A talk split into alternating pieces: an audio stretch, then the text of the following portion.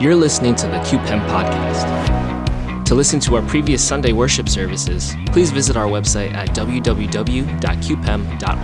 That's qpem.org. This week's message was given by Pastor Peter Kim.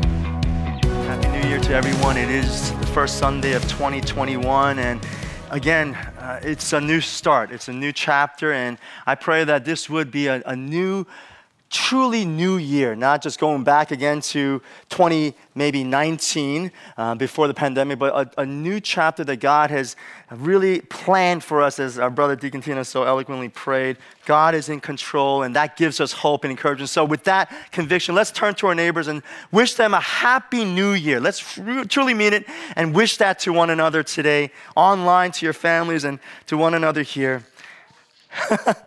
You can be, do better than that. Come on, guys. Happy New Year, everyone. It's a new year, 2021. There we go. All right. You know, this past year, I don't have to rehash it. Um, challenging beyond our imagination. But how did you spend New Year's Eve into the new year? Was it truly that happy, joyous uh, start for you in 2021? And uh, honestly, for my family, it was a bit uneventful. You know, instead of going to the shins and, and having our annual QPEM New Year's Eve gathering, where you know we have a plethora of abundant feasts, and then we play the remember the youth uh, championship, right? And we we get together and play the games, and a lot of laughters and competition. I think uh, uh, my my team I think we won last year. We're, we were going to wait to defend our championship. We were looking forward to that. That couldn't happen. And we didn't have that opportunity to pray together as we normally would and worship into the new year as we've done in the past. And so, you know, this past uh, New Year's Eve, my family just, you know, just stayed home, right? Like perhaps many of you did as well. And, you know, did you turn on the TV? Did you even bother to watch the ball drop? Um, you know, we did. We, we tried to uh, turn it on, but NBC, I, I, don't think they even had a ball drop for some reason, you know? And so we tried to find it, and on YouTube, we finally got this uh, uh, Times Square feed. And, and I, I, remember, you know, that moment you know, in the past, you know, that excitement, the countdown, right? the 60 seconds counting down. You, you can imagine the, you know, just that, that really exhilaration. And uh, when I was in my 20s, I actually went to Times Square uh, to do that uh, in person, right? to see the ball drop. And, and it was on my bucket list. And I did it. And as a young adult, I, maybe I recommend you do do that. I'll never do it again, right? It's a once in a lifetime thing. It's, I'll never go back and go through that really miserable experience, you know, 20, you know, uh, I guess blocks away, we barely see a tiny little thing drop. But it was just to experience that and to be around millions of people that are just, for some reason, on that moment, so happy. So happy, like hugging and kissing even strangers and toasting and cheering. And we're excited for this new year. But this year, I didn't feel that way per se at home you know, Kathy and I, you know, we didn't really you know, have that cheer, you know, exhilaration. Even the broadcast online was a bit uneventful. It was very, very kind of uh, solemn almost, I felt. And, but there was one person in my household that was just really experiencing the, the moment of the New Year's Eve. Yeah, that picture back there, Pixels? Um, yeah, there's my boy Caleb, okay?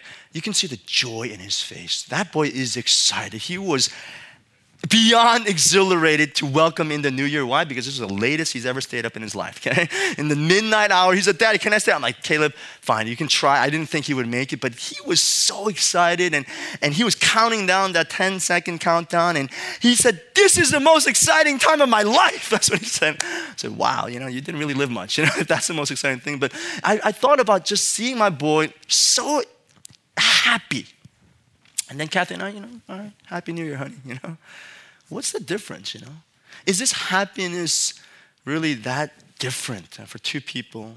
Is it subjective, right? This term happiness that we are all longing for. Why is Caleb so happy? And perhaps maybe the rest of us didn't feel as, as such joy, you know? And I wonder that, and, and that's why we have been studying this uh, the past few months about what is happiness?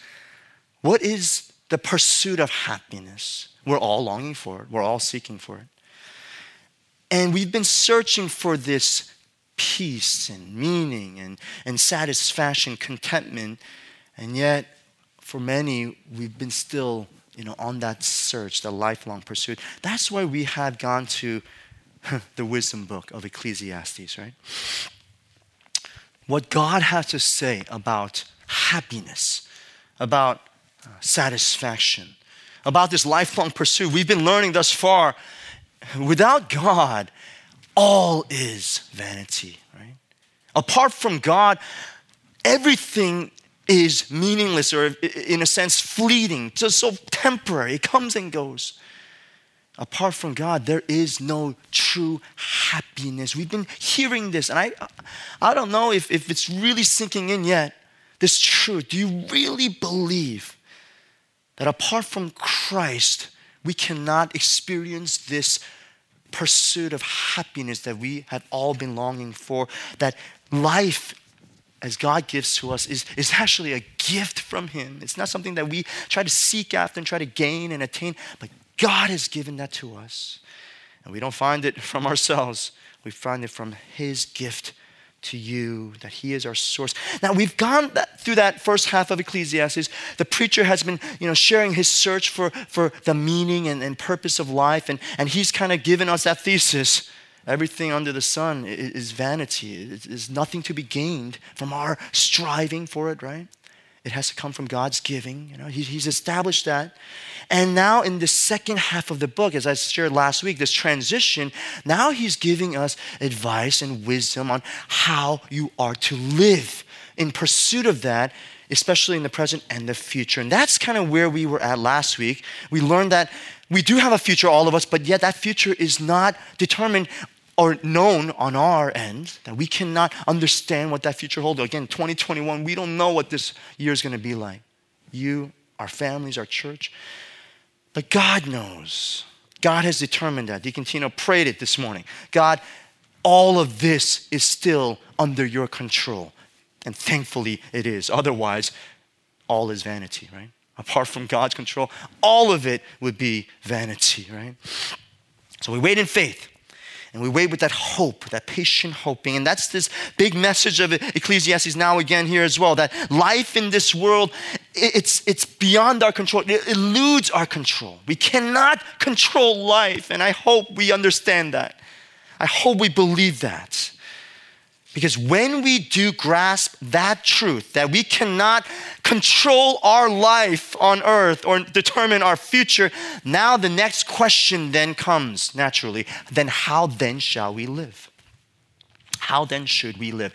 And that's where this next half of the book and this whole chapter seven is really kicking off and what it's about here.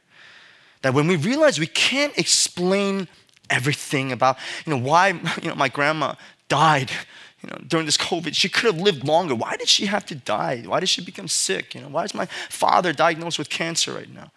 We don't know why, you know, God would allow this to happen. And once we accept, yes, there is actually injustice in this world. We've seen this past year social injustice, oppression. There is that reality of that in our world today.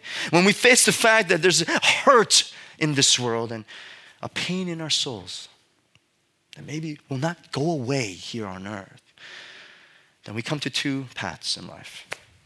As we begin this 2021, this new year, we're faced with two paths to embark. Which path will we choose? One says, well, it's a crazy year. It's insane. It, it's just too much. So, you know what? Let's just escape, right? Let's just flee. Let's numb our pain. Let's avoid the real issues and problems. Go, you know, whatever it is that numbs your pain, you know, get that new Xbox that just came out or PS5. Go in, into the world of, you know, Zelda and just go off into this mystical world and just escape yourself in that world. Maybe that's better.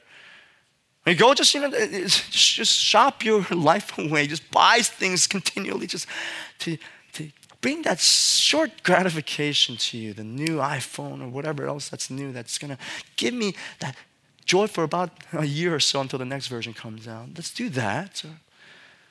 Party as hard as you can, laugh as loud as you can, drink yourselves to the point of being drunk. Uh, escapism. Just go and just watch YouTube videos all day, stream the Netflix, the dramas, the Korean dramas whatever it is, just escape from this painful world and put your mind and soul perhaps in another. That's one path. Many in our world have chosen that path. I'm sure many of us have at least gone down that uh, route in some way or another, right?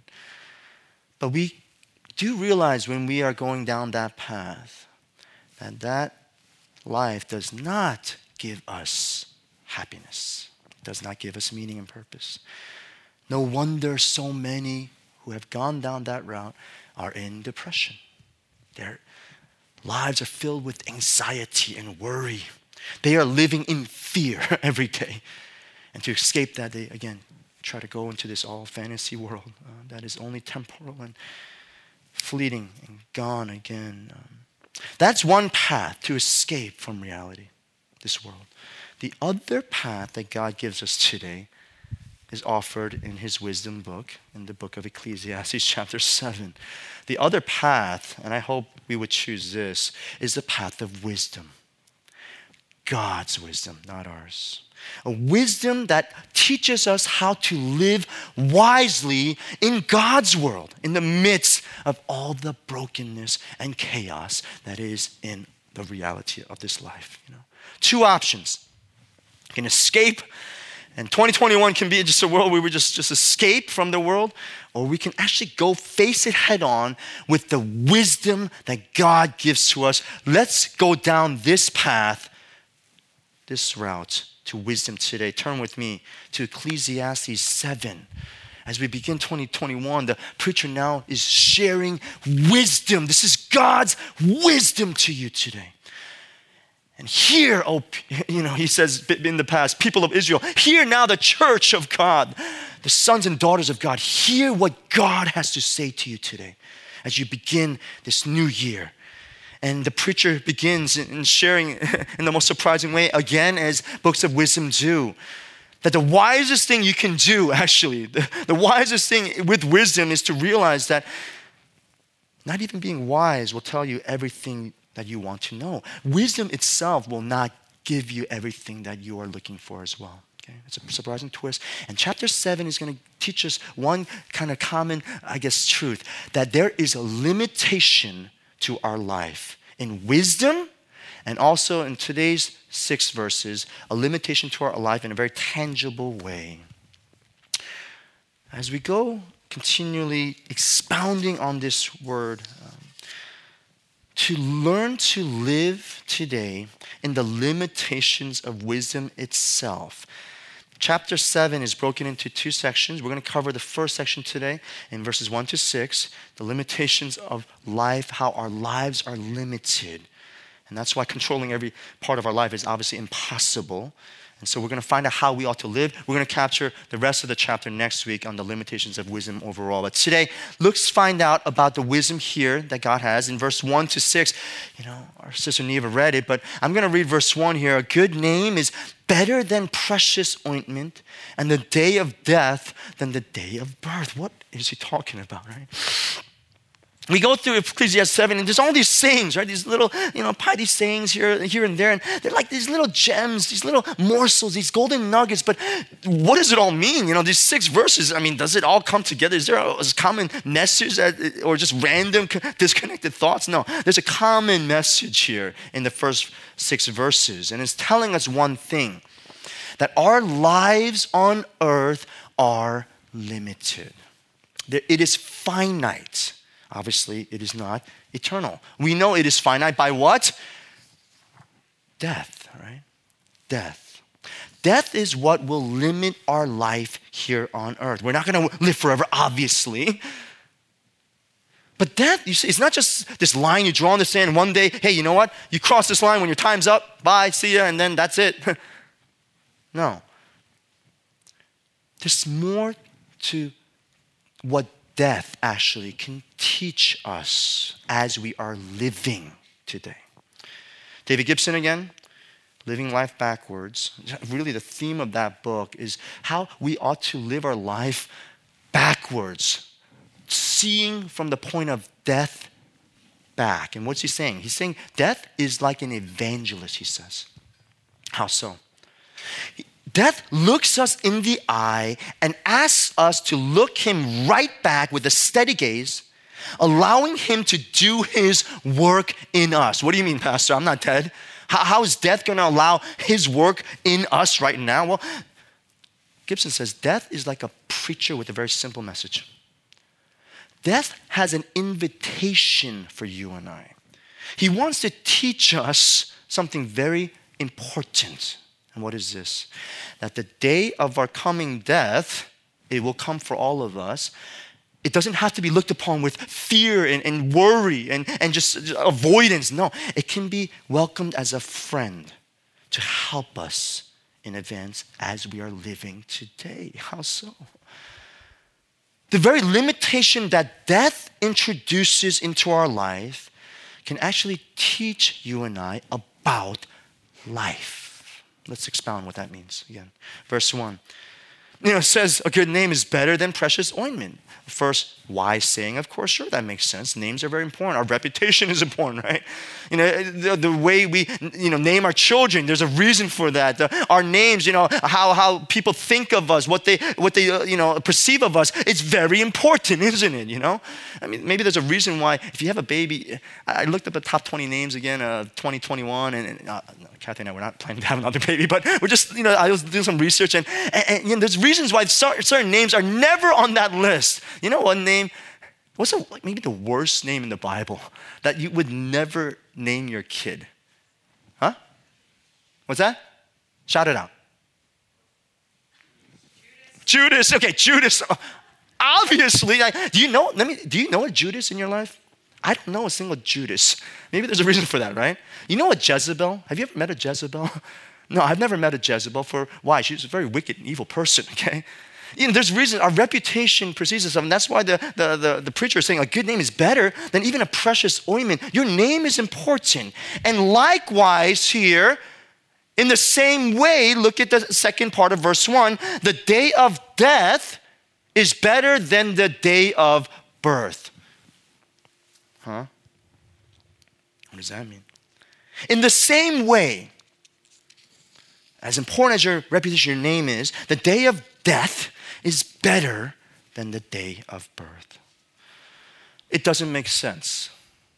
It shouldn't, because again, wise sayings, proverbs, and, and these wisdom books, it, it's, it's throwing these, you know, these like rhetorical questions or, or these, these statements that should not make sense initially. You know, think about the day of birth. What are some emotions that come? You parents out there, maybe some of you, you know, you have, you know, nieces or nephews you've seen. You were there in the hospital, perhaps, and I've gone through it three times, and, and Kathy and I were just talking about it, that how this last, you know, again, birth with Selah, how, you know, she, it was the most painful moment of her life. Remember, she couldn't get the epidural for whatever reason. The January 2nd, the day after New Year's, don't ever have a baby near a holiday, okay? Because none of the doctors are, are, working, okay? So we had the residents, remember that? And, and, and they were just not sure what to do. And, and she did not have the epidural. And I remember her grasping my arm, digging her nails into my my, my arms here, I still have the marks, the scars. And it was so painful because she was in pain. And every push, it was like the end of her life, she said. But how can such a moment, where I really thought, oh my, is this okay? I haven't seen this obviously in the first two uh, birds. Is this okay? I don't know. To the point of death, she felt, in the minute that little Selah came out. how death turns into joy, bliss, utmost ex- exuberance. The place of birth is a place of happiness beyond belief, as we experience here on earth, right? That's what we know of, right? When a, a, a baby is born, that joy, right? Well, what's the preacher saying? How can a day of death be better than that? How can the day of death be better than the most exhilarating joy that a human being perhaps can feel, maybe? What the preacher is saying, it's not that, you know, death is better than life, of course, we know that. But perhaps death is a better teacher than birth, the day of your birth. Perhaps the day of your death or the day of death is a better teacher for us, for life, than the day of our birth, right? Think about it for a second. Newborn, baby's born. What can you say about the baby? What do you know about this human being that is born into this earth? Oh, you know, say, okay, she, she kind of looks like mom a bit, I guess. Uh, uh, I don't know her personality at all. She seems to be crying uh, maybe louder than Caleb did. So maybe she's going to be a little bit more vibrant person, outgoing. I don't know. We'll have to wait and see, right? We don't know anything about babies when they're born, do we? How their actions are going to be, what they're going to live for, what their passions are, and, and what their characters like, their personalities. We don't know anything about them, do we? We don't know anything that can teach us about life, except the fact that they kind of look like their parents, hopefully, right? Fast forward now to the day of that little human being's death. Age 80, age 85. What can we say about her then? And, you know she was, she, she was like Jesus. You know, the way she lived her life, she, she lived like a, like a, a blessing to others. You know, she lived for a purpose beyond herself. She was so caring and loving to her, not just her family, but to others, strangers even. She, she lived with such weight and depth to her words. There's a lot we can say about someone in her death. On the flip side, if someone, you know, perhaps, maybe, perhaps did not live perhaps so much for others, yeah, that person, he, uh, he liked video games, I guess. He was really, you know, he was in his room a lot playing computers games. Uh, um, you know, that person really, you know, he, he, he loves to watch sports. And I, I, give him that. He's passionate about sports. That, that, that, that person, they love to watch Korean dramas. I, will give him that, okay? But I don't know, too much more. Um, I think maybe that person just kind of lived for herself or himself. They didn't really love anything or anyone very much apart from herself. Uh, the day of death is better than the day of birth. The day of death can teach us so much about life. Not because, again, death is better than life. We know that that's not, but because of what it can teach us and how to live. When life ends or it's about to end, life's meaning starts to become focused, starts to become clear. The things that really actually don't really matter, you know, that are just temporary, but which we have given so much time to, so much investment, hours, energy, resources, time, money. In the end, on that day, now it seems maybe so pointless, seems maybe empty. On the flip side, the lives that have been touched lives that have been changed by just our interactions, engagement, the generosity we showed, the love we gave and, and received, and vice versa. It means so much. You know I'm talking about? You've been to funerals, you know? You've been to you know, a funeral where a loved one has passed away. What do you think about in that person's life? You know? You think about, man, the impact that he or she, how he or she touched me how my grandmother impacted me uh, as a five-year-old. You know, my grandma waking me up at 4.30 in the morning and, and, and, getting the book of the Bible and going to Psalms and reading Psalms together. My brother, and I, you know, she changed my life.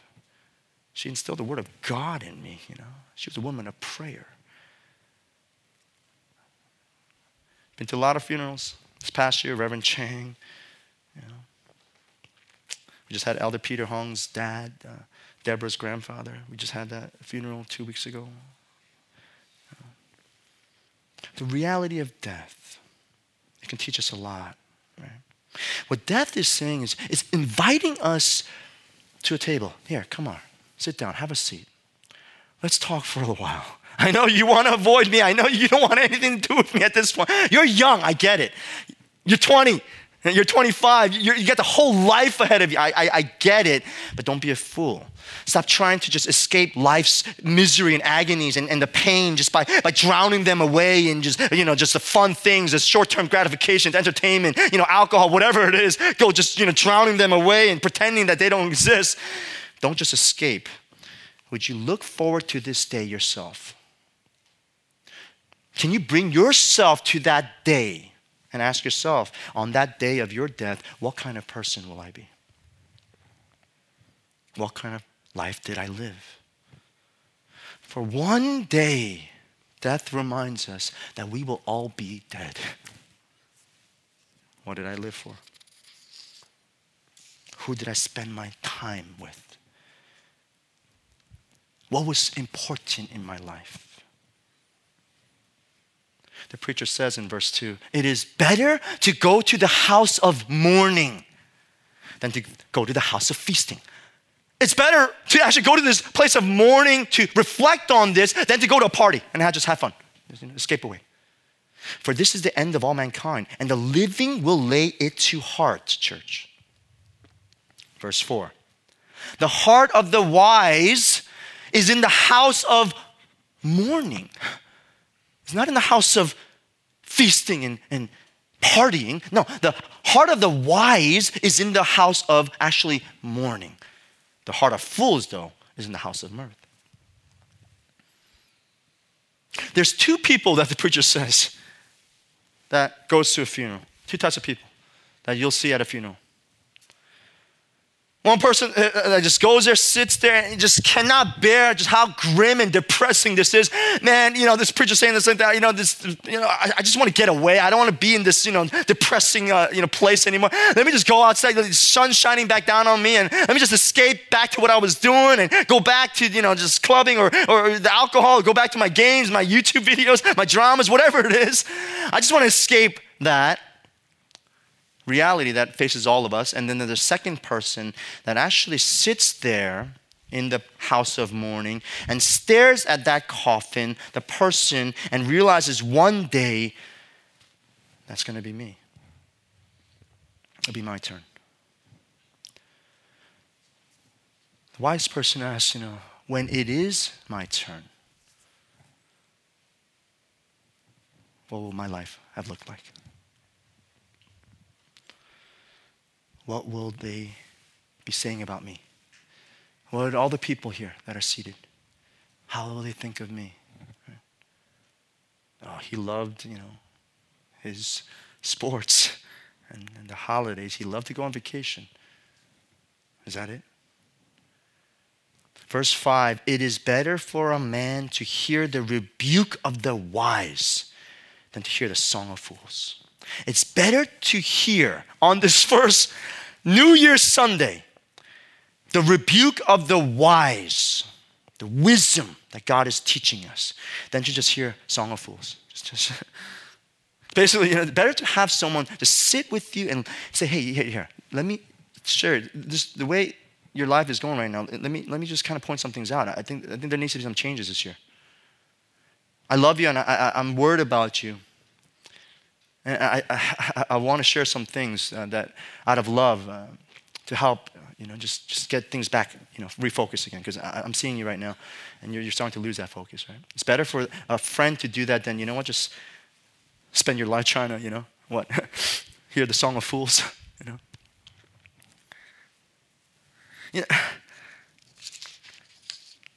And I was asking Caleb again, my, my, he just turned eight years old now. I said, Caleb, you know, what do you want to be? In your life? What do you want to be when you grow up? And, and Caleb, he, again, he's a kid. He said, You know, Dad, I, I want to be an astronaut. It's like, Oh, that, how cool is that? I want to be a hockey player. Why not? And I want to be a contestant on Survivor. He said, so where'd that come from? He loves Survivor, you know. He loves, you know, the, the, the strategy, the outwit, outplay, outlast, and he loves all that. But then what? And then that question, so what? You did all three. You lived a very full life, if you want to say. What purpose? Verse 6 For as a crackling of thorns under a pot, so is the laughter of the fools. This also is vanity there's nothing wrong with that. There's nothing wrong with, you know, laughter, pleasure, you know, just you know, success even whatnot. There's nothing wrong with them in themselves, but the preacher's saying, you know, that, that, that kind of amusement disappears as quickly as a crackling of thorns under a pot. You know, as kindling sticks you when you start a fire, it's gone here and there. All is vanity. It's short. It's fleeting. Death says to us, Come in, have an invitation, sit with me, listen. You know, there's things you need to hear how you're going to live your life. And if we think that, you know, just if I sit down here and just listen to this wisdom here, uh, uh you know, this person, oh, I'm gonna be like, you know, this this depressed, like morbid person, you know, that's all dark. No, that's not the kind of person that, that, that God is envisioning here with his wisdom. On the contrary, uh, this is a person with, with, wisdom that has now depth to his soul, that has uh, such depth of character and, and, and, purpose. You ever met someone like that? You know? Someone that, that, that understands that, you know, there's, there's more to life than just my weekends and holidays, you know. There's more. You ever see someone like that, right? It's an invitation, right?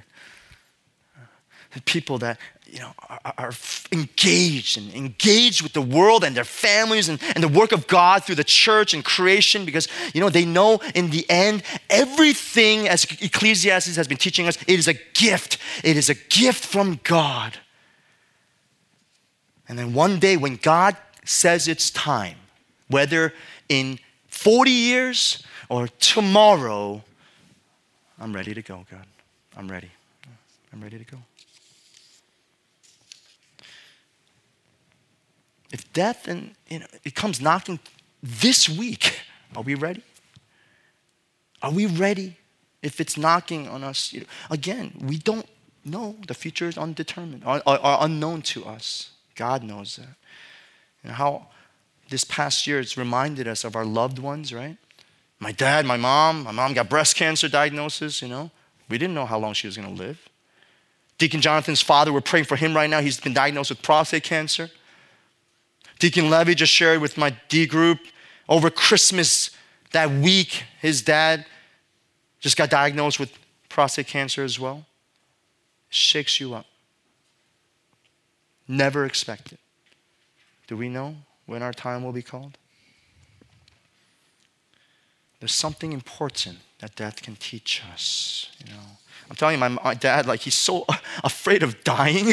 Like, like, he calls me every day to try to, like, ask, like, you know, is it okay? You know, I got this MRI, there's these little polyps showing. I'm like, Dad, Dad, let me just, you know, send it to the doctor. Let's hear what it says. And then, and then he's like, you got to do it right now. Dude, I mean, he's just so afraid. What is he? And I, I, I talk to my brother, like, what, why is he so afraid to die? The question then is, you know, what does he think of the, you know, afterlife per se, you know? And then the other question is if someone is so afraid to die, like then, then how should that change how we live, right? We're so focused on how afraid of dying, we're afraid how we ought to live. How are we living? You know, you know I, I just say this. You know, I, I saw that movie um, Soul you, you, see that new Pixar movie? You know, uh, life, you know, world wants to teach us a lot of things, life lessons. There's a lot of movies that have come out lately about, you know, the purpose and meaning of life. A lot of Disney and Pixar movies actually, you know, talk about that and stuff. But real quick, you know, I was talking with Deacon Rumi. She's our, you know, QPEM movie critic, and I, I, appreciate her, her insights. But she's like, you know, Pastor P, you should watch this. You're preaching on Ecclesiastes, the meaning of life and all that, and, and what, what it's all for. And there's this little character in the movie, a little soul uh, known as 22. They just call this soul 22. And she's trying to find her spark, the one thing that she loves that will allow her to go to earth as a human being. And, and if she cannot find that one thing, she loves, and then, then what's the point of living, she says. So, you know what? She's been trying to find it. She hasn't found it. So, I, I, I don't want to be human, this little soul says, you know? But after she's been given this chance to live on this earth, you know, in, in, in this other human body, and I'm not going to go into all that, but she realizes one thing there are actually things that have made her happy. And it's not that this, this incredible spark that, you would think, like, you know, you know, I, I, became this famous musician or I became this, you know, this incredible painter or whatever it is that, that, that we think that it should be our life purpose and pursuit. No, it's a, it's a uh, breeze gently blowing in the wind. Leaves just walking down on the sidewalk on an autumn day in New York City. Just hearing this music by this guitar played by the, you know, this, this, this busker in a, in, a, in a subway station, you know. And she says, you know, hopefully, maybe sky watching can just be my spark or walking. I'm really good at walking. And then, you know, this other, you know, person, you know, who's saying, you know, those aren't really purposes, 22, you know. That's just regular old living, you know. What's wrong with you? Find your spark. That's what the world's telling us. Find your spark. Find your purpose.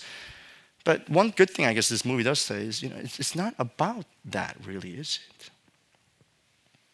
It's not about uh, this dream job that you're living, living for. It's not about this, this life pursuit of this uh, incredible goal and purpose. And then when you achieve that, you will be happy. No, the movie says it's about regular old living, just, just enjoying day to day. It's kind of similar to the message of Ecclesiastes, except it leaves the most important thing out. How are you supposed to enjoy the little things of each and every day? How are you supposed to live out the purpose of each and every day apart from the great big picture of how you and I are in this universe and how our life is part of this life cycle of life and death. You know, apart from God's story, there is no story, and just leads to vanity and meaninglessness. Right? How are you going to live this life, this 2021? You know?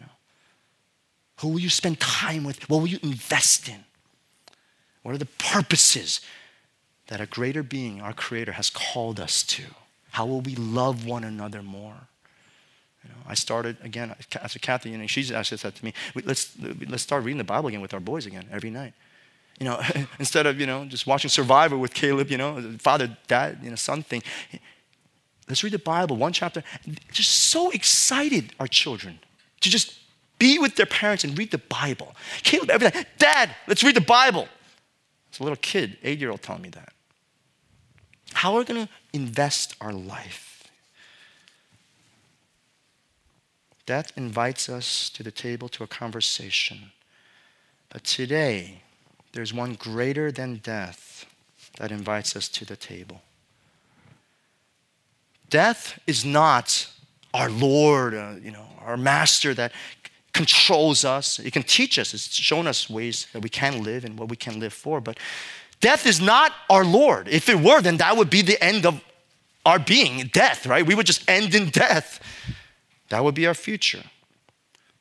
But there, thankfully, is one that invites us to the table today an invitation of one who conquered death, of one who overcame death of one who defeated death in his life and resurrection.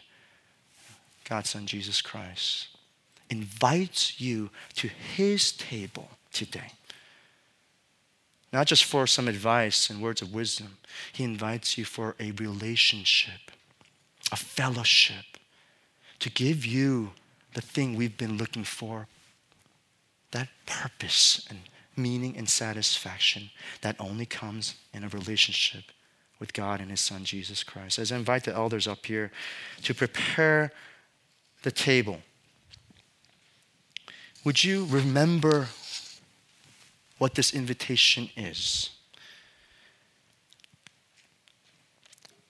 Death has been teaching us a lot today.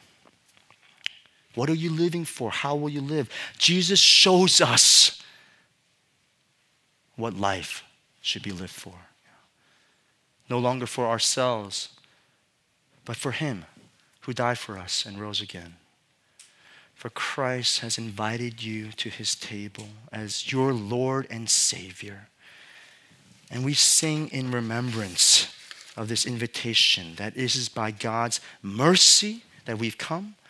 By His grace, He has made us faithful that we remember Jesus to give us the meaning and purpose of life. Um, you know, as the elders um, prepare the table and, and ask uh, you to receive these elements, you know, I want us to sing this song here um, that shows us and teaches us and reminds us of what we're about to receive in this invitation. Um, an invitation to a relationship, um, to restore the fellowship once again. Okay? That death invites us to a table to talk. Jesus invites us to the table to love for a relationship, to receive his body that was broken for you and I, to receive his blood that he shed for our sins. 1 Corinthians tells us that the bread represents Christ's body, which was broken for us. The cup represents the blood of Christ, which was shed for the remission of our sins. And in Jesus' broken body and the blood that he shared, we now, by his death, we do not have to face death forever. That that death is no longer our end. In Jesus' death, we find our beginning, the beginning of life. A life that will give us a new, fresh perspective and attitude in the coming year.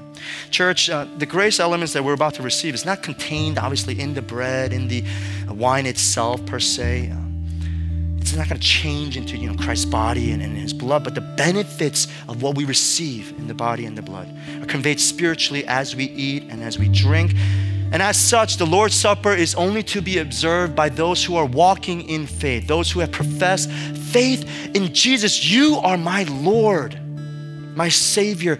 By your death, I have life. Thanks for listening to the QPEM podcast. For more information on our church, please visit our website at www.qpem.org. That's Q P E M.org.